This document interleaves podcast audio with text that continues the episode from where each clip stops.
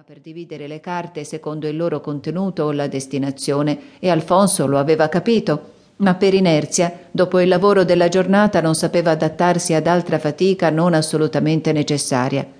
Miceni, già in atto di andare, gli chiese: E ancora non sei stato invitato dal signor Maller? Alfonso accennò di no. Sfogatosi in quella lettera a sua madre, l'invito gli sarebbe stato una seccatura e null'altro. Era Miceni la causa che Alfonso, nella lettera alla madre, aveva alluso alla superbia dei principali, gli aveva parlato spesso dell'invito mancato. Vigeva l'uso che ogni nuovo impiegato venisse presentato in casa Maller e a Miceni doleva che Alfonso non ne avesse ricevuto l'invito perché con questa prima omissione vedeva perdersi un'usanza cui egli sembrava tenerci. Miceni era un giovane mingerlino con una testa straordinariamente piccola, fornita di capelli neri ricciuti che portava corti. Era vestito da persona che può permettersi qualche lusso, acconciato con accuratezza poi, come il suo tavolo.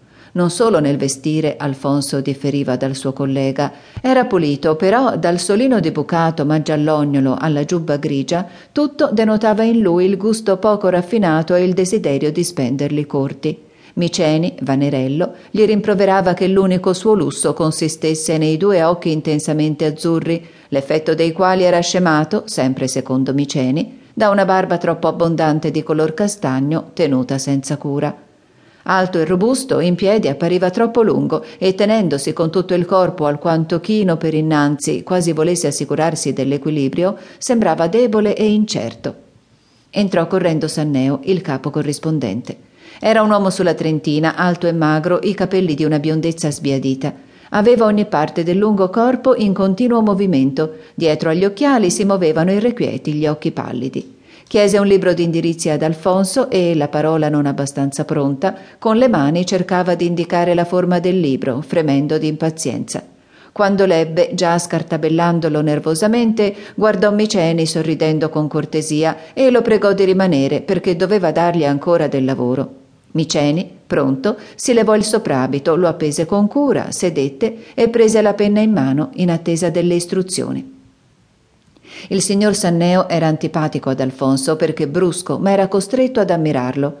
Di un'attività prodigiosa in un organismo debole, il signor Sanneo aveva una memoria ferrea, sapeva di ogni piccolo affare, per quanto remoto, le più minute particolarità. Sempre sveglio, maneggiava la penna con rapidità fulminea e non senza abilità. In certe giornate passava dieci ore di fila in ufficio, instancabile nel regolare e registrare. Per piccolezze, Alfonso lo sapeva dai copialettere che talvolta doveva leggere, sollevava polemiche accanite. Perché si sacrifica in tale modo? si chiedeva Alfonso che non comprendeva la passione per quel lavoro. Sanneo aveva un difetto che Alfonso apprese da Miceni. Era volubile, dava le sue preferenze a capriccio e sempre perseguitando i non preferiti. Sembrava davvero che in ufficio egli non potesse avere più di una simpatia alla volta. Allora prediligeva Miceni. Il signor Maller aperse la porta e dopo essersi accertato che c'era Sanneo entrò nella stanza. Alfonso non ce lo aveva mai veduto. Era un uomo forte, grasso ma alto di statura. Lo si sentiva respirare talvolta, non affannosamente però. La testa era quasi calva, la barba intiera aveva folta, non lunga, di un biondo tendente al rosso. Portava occhiali con filetti d'oro, la sua testa aveva l'aspetto volgare per il color rosso carico della pelle. Non guardò i due impiegati che s'erano levati in piedi e non rispose al loro saluto. Consegnò un telegramma a Sanneo con un sorriso e gli disse L'ipotecaria? Siamo del sindacato. Quel dispaccio dalla capitale atteso da giorni significava che veniva affidata anche alla casa Maller la sottoscrizione per la nuova banca ipotecaria.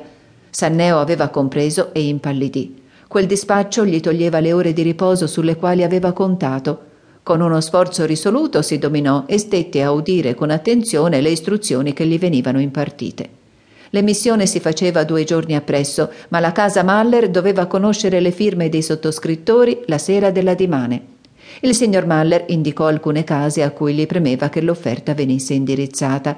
Gli altri indirizzi dovevano essere dei medesimi clienti ai quali già s'erano fatte offerte consimili. Quella sera stessa bisognava spedire un centinaio di dispacci, preparati da giorni senza l'indirizzo e senza il numero delle azioni che dovevano variare secondo l'importanza della casa a cui si dirigevano. Il lavoro però che aveva da allungare di tanto le ore di ufficio consisteva nelle lettere di conferma da scriversi e spedirsi